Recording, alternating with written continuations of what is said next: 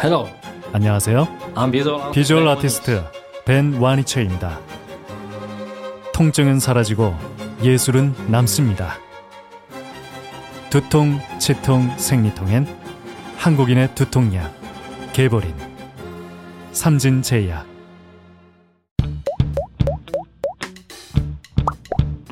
멀쩡한 의사들의 본격 재능 낭비 프로젝트. 나는 의사다 시즌 4 보이는 라디오입니다. 안녕하십니까. 안녕하십니까. 네, 안녕하십니까. 백분 토론인가요? 명사 초대석 뭐 이런 분위기인데요. 자 오늘은 어, 세브란스 병원 김광준 교수님 모시고 건강에 대해 물어봐 주세요 진행하겠습니다. S O G O O D So good. So Good 님이 보내신 질문입니다.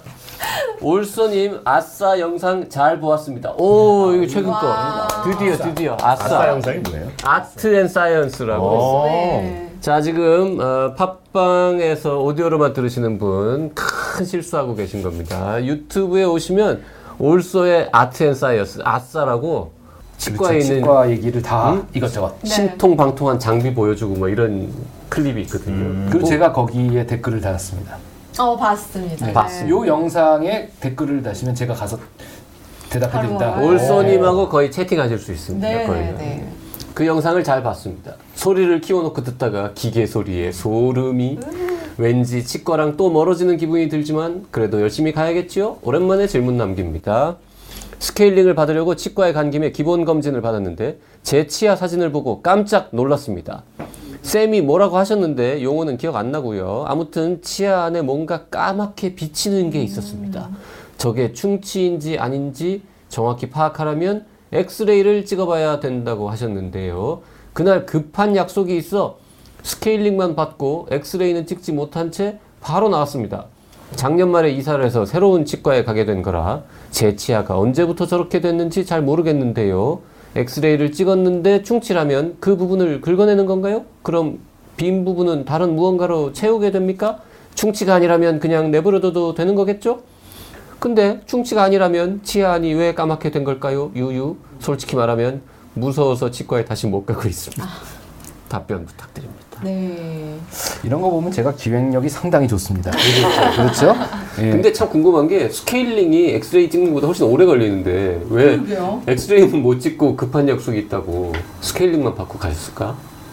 일단 첫 번째 제 치아 사진을 보고 깜짝 놀라셨다라고 하는 사진은 그냥 진짜 사진인가 봐요. 그러니까 예, 그냥 그냥 카메라로 사진을 찍어서 봤더니 이에 뭔가 이렇게 들여봤더니 이쪽은 하얀색인데 밑에가 꼼꼼하게 보이는 게 뭐가 있는 거죠.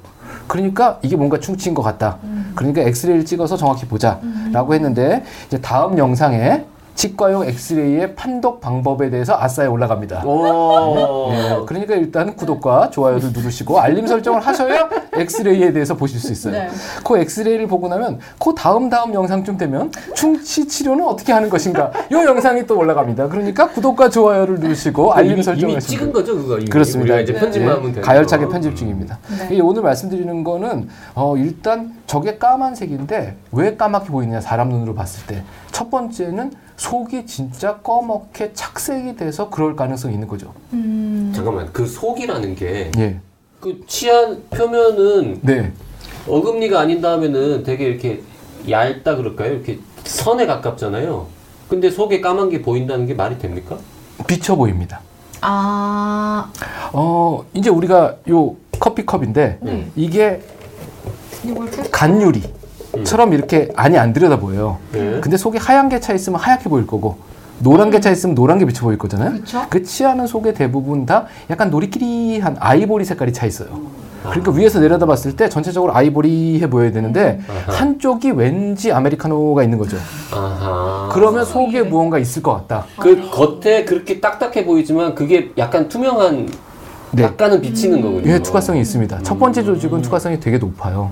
그래서 이제 안쪽에 거무튀튀한 게 보이는데 눈으로 보기에 구멍이 뚫린 게 보이는 거죠. 그러면 아 여기서부터 충치가 생겨서 속에까지 꺼멓게 됐나 보다 하는 이 원인점을 찾을 수가 있는데 밖에서 이렇게 보고 이렇게 봤는데 그 구멍이 안 보여요. 그럼 이건 도대체 어디서 시작될 걸까라는 이제 물음표가 찍히는 거죠. 어, 밖에서 시작되는 경우도 있어요. 충치는 다 밖에서 시작됩니다. 아, 안에서부터? 썩는 건 아니고요. 다 밖에서부터 들어가는 거예요. 그래 밖에서부터 이렇게 네, 그래서 이빨 딱 짜고 제가 그런 거죠. 그런 거. 속에서부터 썩어 나오는 경우는 없어요. 여러분, 저희가 지금 잠시 잊고 있나 본데 쭈니님의 별명은 의바입니다. 의바. 그래, 그래. 아니 진짜로 아니 그런 걸 떠나서 의가. 안에서 썩을 수도 있죠. 그렇게 생각했다고 네. 근데 아니시라니까 근데 아닌 이제 거죠. 충치와 달리 지금 휘니가 얘기하는 요 부분은 뭐가 있냐면요. 치아 내부에 신경에 염증이 생겨요. 아. 그러면 그 염증 물질이 바깥쪽으로 착색이 돼서 나오는 경우는 있어요. 이건 충치하고 좀 다른 거죠. 네네. 예, 안에서 아, 피멍 정의가 들어서 다른 거군요, 밖에서 그러니까. 보이는 거. 어. 충치는 그냥 무조건 그렇죠. 밖에서 썩어서 안으로. 충치도 아닌데 안에 왜 염증이 생겨요? 그 안쪽에? 어, 누구한테 얻어 맞으면 뭐 예를 들어서 충격을 받아서 이제 신경 내부에 혈관 내부에 우열이 생기고 피멍 그걸로 드는 것처럼? 인해서 예 이제 실제로 진짜 피멍이 드는 거죠. 그래서 이제 딱딱한 거 씹어서 생기는 경우도 있고 그 다음번에 이는 멀쩡한데 이의 바깥쪽을 타고 들어가서 속으로 염증이 생기는 경우도 있어요. 근데 그건 이제 잇몸 질환이니까 충치하고 다른 거죠. 근데 왜 까매지나요? 어, 이 까매지는 거는 일단 치아의 제일 바깥쪽도 겨- 거의 뼈하고 똑같거든요. 근데 뼈보다는 밀도가 훨씬 높죠. 그래서 얘를 잘 들여다보면 딱딱한 돌덩이 같은 조직인데 충치가 생겼다는 건 이 돌에서 칼슘이 빠진 거예요. 그럼 이제 골다공증 형태가 예, 되는 예, 게 예. 충치거든요. 그럼 거기에 물질들이 착색이 돼요. 내부로요. 음, 빈 공간도 생기고 예. 그래서 이제 그 안에가 검게 바뀌는 거죠. 보통 우리가 얘기하는 공- 칼슘이 빠지는군요. 그럼. 네, 칼슘 빠지는 게 충치입니다. 어쨌건 하나는 그렇게 생긴 충치인데 지금 사진에서 이 선생님이 보시기에는 원인은 못 찾은 거예요. 근데 검으니까 엑스레이를 한번 찍어보자. 그 원인은 어디서 찾을 수 있냐면 이와 이가 이렇게 다 있어요. 그런데 요렇게 썩는 거죠. 아, 여기 양쪽. 다 있는 여기서. 아. 이렇게 썩으면 밖에서 이렇게 보고 이렇게 봐도 안 보여요. 근데 이제 이놈을 엑스레이를 딱 찍어보면 치아의 겉에 부분 두 개가 보이는데 딱 닿아 있는 부분에서 무언가 엑스레이가 지나갈 정도로 밀도가 떨어진 데가 선이 끊어진 게 보이는 거죠. 그럼 이제 거기가 양쪽으로 썩은 시작점이다. 이제 이렇게 추측이 보통 되는 거거든요. 그러면 진짜 충치인지 아니면 뭐 잇몸 질환 계열인지 맞아. 아니면 뭐 피멍 든 것처럼 그런 건지를 구별하려면 엑스레이를 찍어보는 게 좋다라는 거고 지금 이제 증상이 심하지는 않- 없거나 그- 왜냐면 아프셨으면 갔겠죠. 그 스케일링 받으러 예, 갔으니까. 그러니까 이거는 뭐 신경 내부에 염증이 생기거나 이런 일은 아닐 거예요. 그러니까 이 닿아 있는 면에 충치일 가능성 하나. 또 다른 거는 그 자리에 옛날에 내가 때웠어요. 추리, 충치를 받은 거죠. 그래서 이제 때운 재료가 있는데 그 때운 재료의 밑부분에 검은색으로 돼 있는 무언가의 옛날 재료나 뭐 이런 것들이 비쳐 보이는 수 있어요. 이건 금속 재료가 비칠 수도 있어요. 아, 그러니까 불명확한 거죠. 현재 이게 지금 뭔지가. 아, 그 이걸 그거이신지 확인하려면 엑스레이를 찍어봐야 예, 찍어 보셔야 되는 됩니다. 예. 음. 그래서 일단 찍어 보고 그 다음번에 이제 뭘로 치료할지 이런 것들은 차차 고민해 보시면 되는데 이게 이제 충치인데 안 가고 무서워서 계속 버티시다 보면 자꾸 안으로 진행이 될 거잖아요. 네. 그럼 나중에 이제 뒷수습이 안 될 정도의 큰 덩어리가 돼요. 음. 그러니까 얼른 가시는 게 맞아요. 지금 현재 안으로 더 썩어서 들어가요. 그렇죠. 점점 들어갑니다. 예. 소굿님 음, 빨리 병원에 네. 가셔야 된다. 예, 오늘 일단 요 얘기를 듣기 전에 추- 이 좋아요와 구독을 누르시고 그러고 난 다음에 치과에 가시고 예. 지금 어, 이사해서 새로운 치과에 가셨잖아요. 네.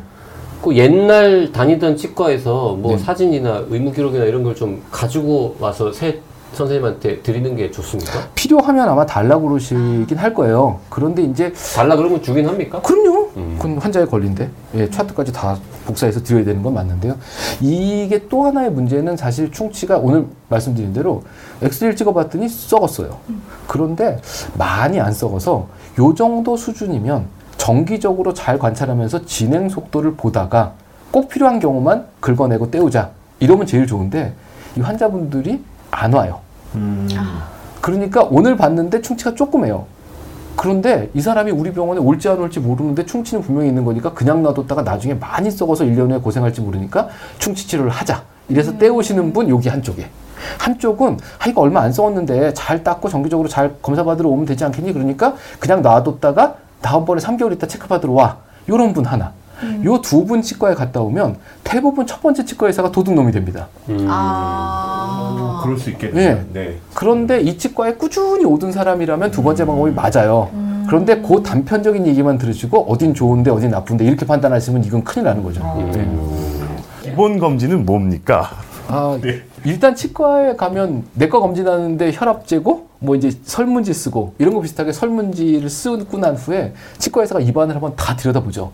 모든 이빨을 다 들여다보면서 현재 충치가 있느냐, 잇몸 질환이 있느냐, 치석이 있느냐, 뭐 그다음에 관절은 어떠냐, 그다음에 아. 씹히는 상태는 어떠냐. 다 그 육안으로 보면서 이렇게 진. 네. 네. 그거 이제 시진이죠. 네, 눈으로 네. 보는 시진을 보통 기본 검진이라고 부르고 이제 그거에서 필요하면 이제 방사선 검사, 예, 그 외에 뭐 기능 검사 이런 것들을 추가적으로 더 하는 거죠. 알겠습니다. 두 번째는 네. 아까 얘기하셨던 것처럼 이렇게 이렇게 이빨이 예. 붙어 있는데 이 사이가 썩었으면 예. 그건 치료를 어떻게 해야 돼요? 아, 그게 슬픈 일인데요. 이렇게 붙어 있으면 여기가 썩었어요. 네. 그런데 그냥 놔두면 계속해서 안으로 안으로 진행될 거거든요. 이놈을 이렇게 팔 방법이 없어요. 이빨을 뽑지 않는 이상. 그러게요. 그래서 위에서부터 파고 들어가요. 위에는 멀쩡한데도 그렇죠. 뚫고 네. 그래서 위에서부터 파고 들어가서 옆을 쳐내는? 거죠. 그러니까 이 옆면이 썩었을 때는 치과 의사가 되게 고민이 많아요. 그리고 그 옆면만 치료하면 대부분의 경우 얘가 잘 붙어 있을 정도의 힘이 없는 경우도 있거든요. 아. 그러니까 씹는 면 위쪽으로 조금 더 와야 돼요. 그럼 이제 떼운 모양이 이렇게 이렇게 기역자의 모양이 되는 거죠, 보통. 예, 왜냐하면 씹는 힘에 의해서 얘가 눌리는 힘을 벽만 버티기는 어려우니까 위에다 얹어주는 부분이 필요하거든요.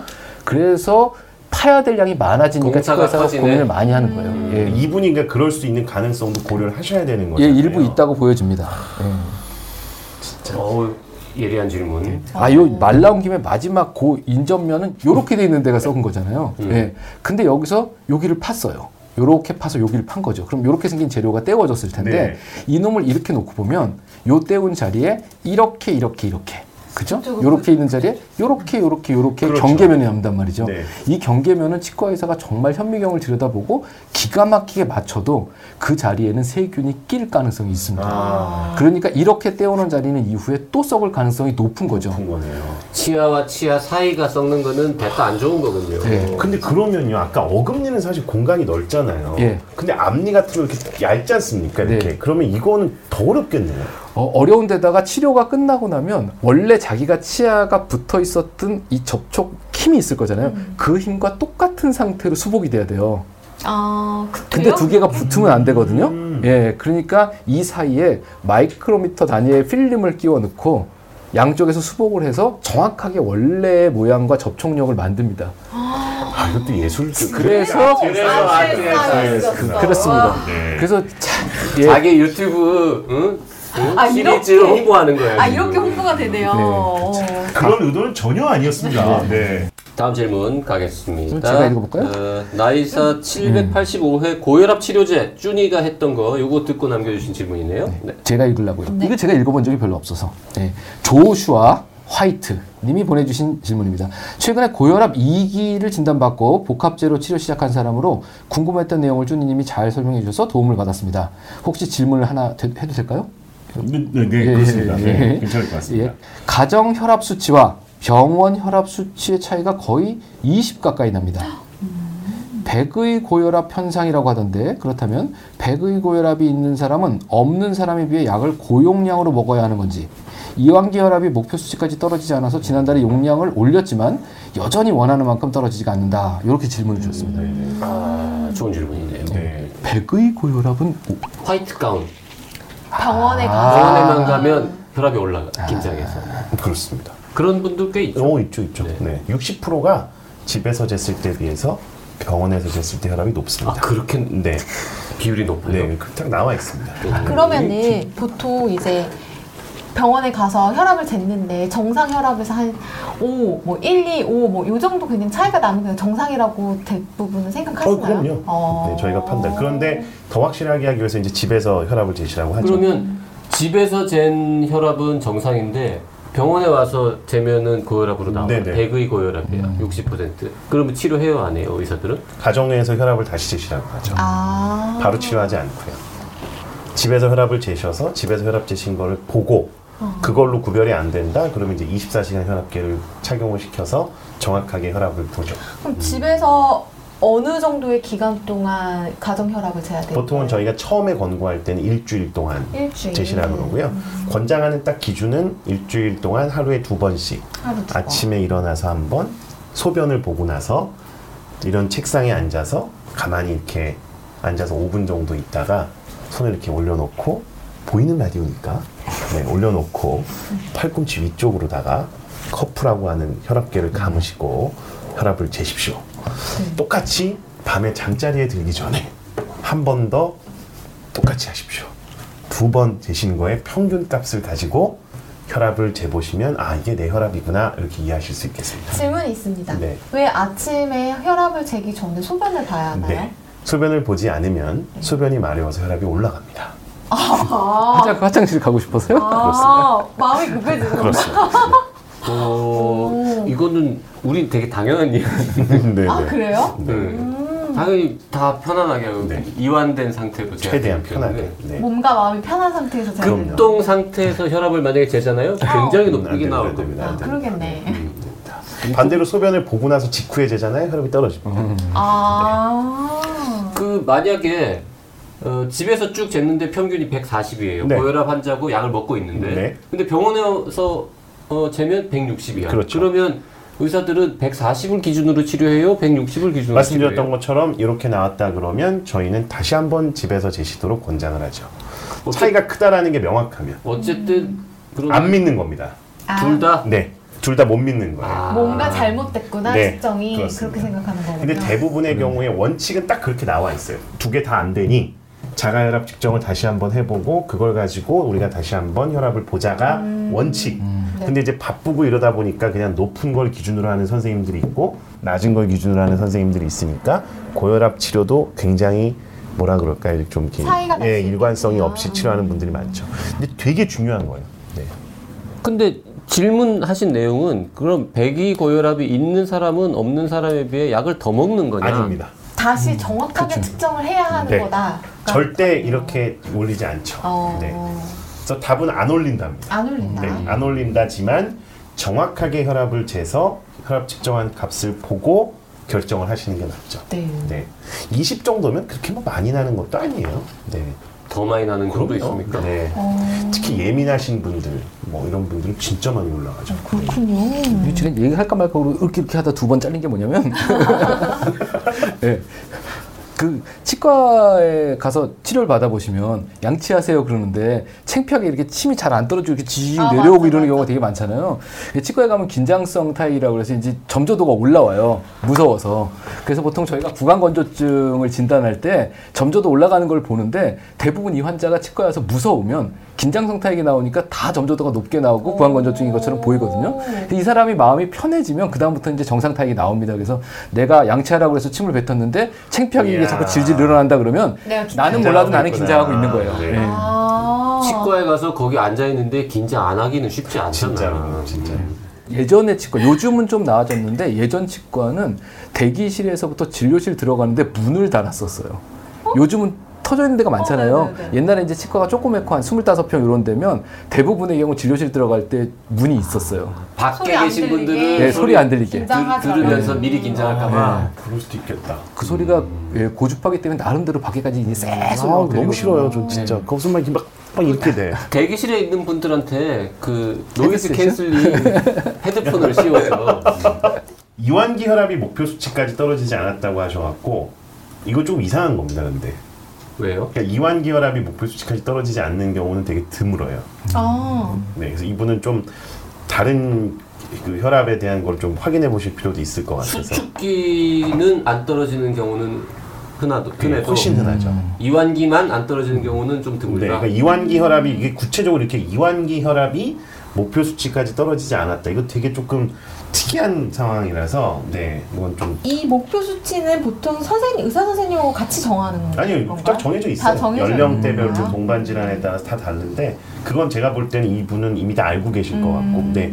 어쨌든 그래서 혈압 조절 조금 더 잘하시려면 집에서 자가 혈압 측정을 제가 아까 말씀드린 것처럼 좀 해보시고 음. 그리고 추가적으로 이완기 혈압도 정확하게 다시 한번 재보신 다음에 의사 선생님이랑 목표 수치를 확인해 보시면 좋을 것 같습니다. 네. 네.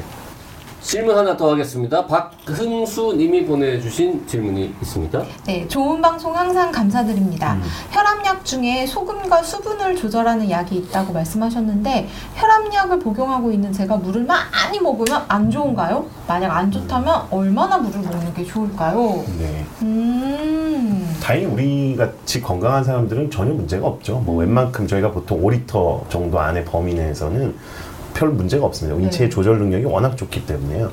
혈압이 높은 분이 물을 5리터 정도를 이렇게 하루 동안에 섭취한다? 혈압에 영향을 안 줍니다. 그런데 오히려 그보다 중요한 건 얼마나 빨리 먹느냐는 영향을 주거든요. 그러니까 혈압이 높으신 분이 물을 500cc 정도를 그냥 꿀꺽꿀꺽 그게 탁 드시잖아요. 그럼 혈압이 한 20 정도 올라가요.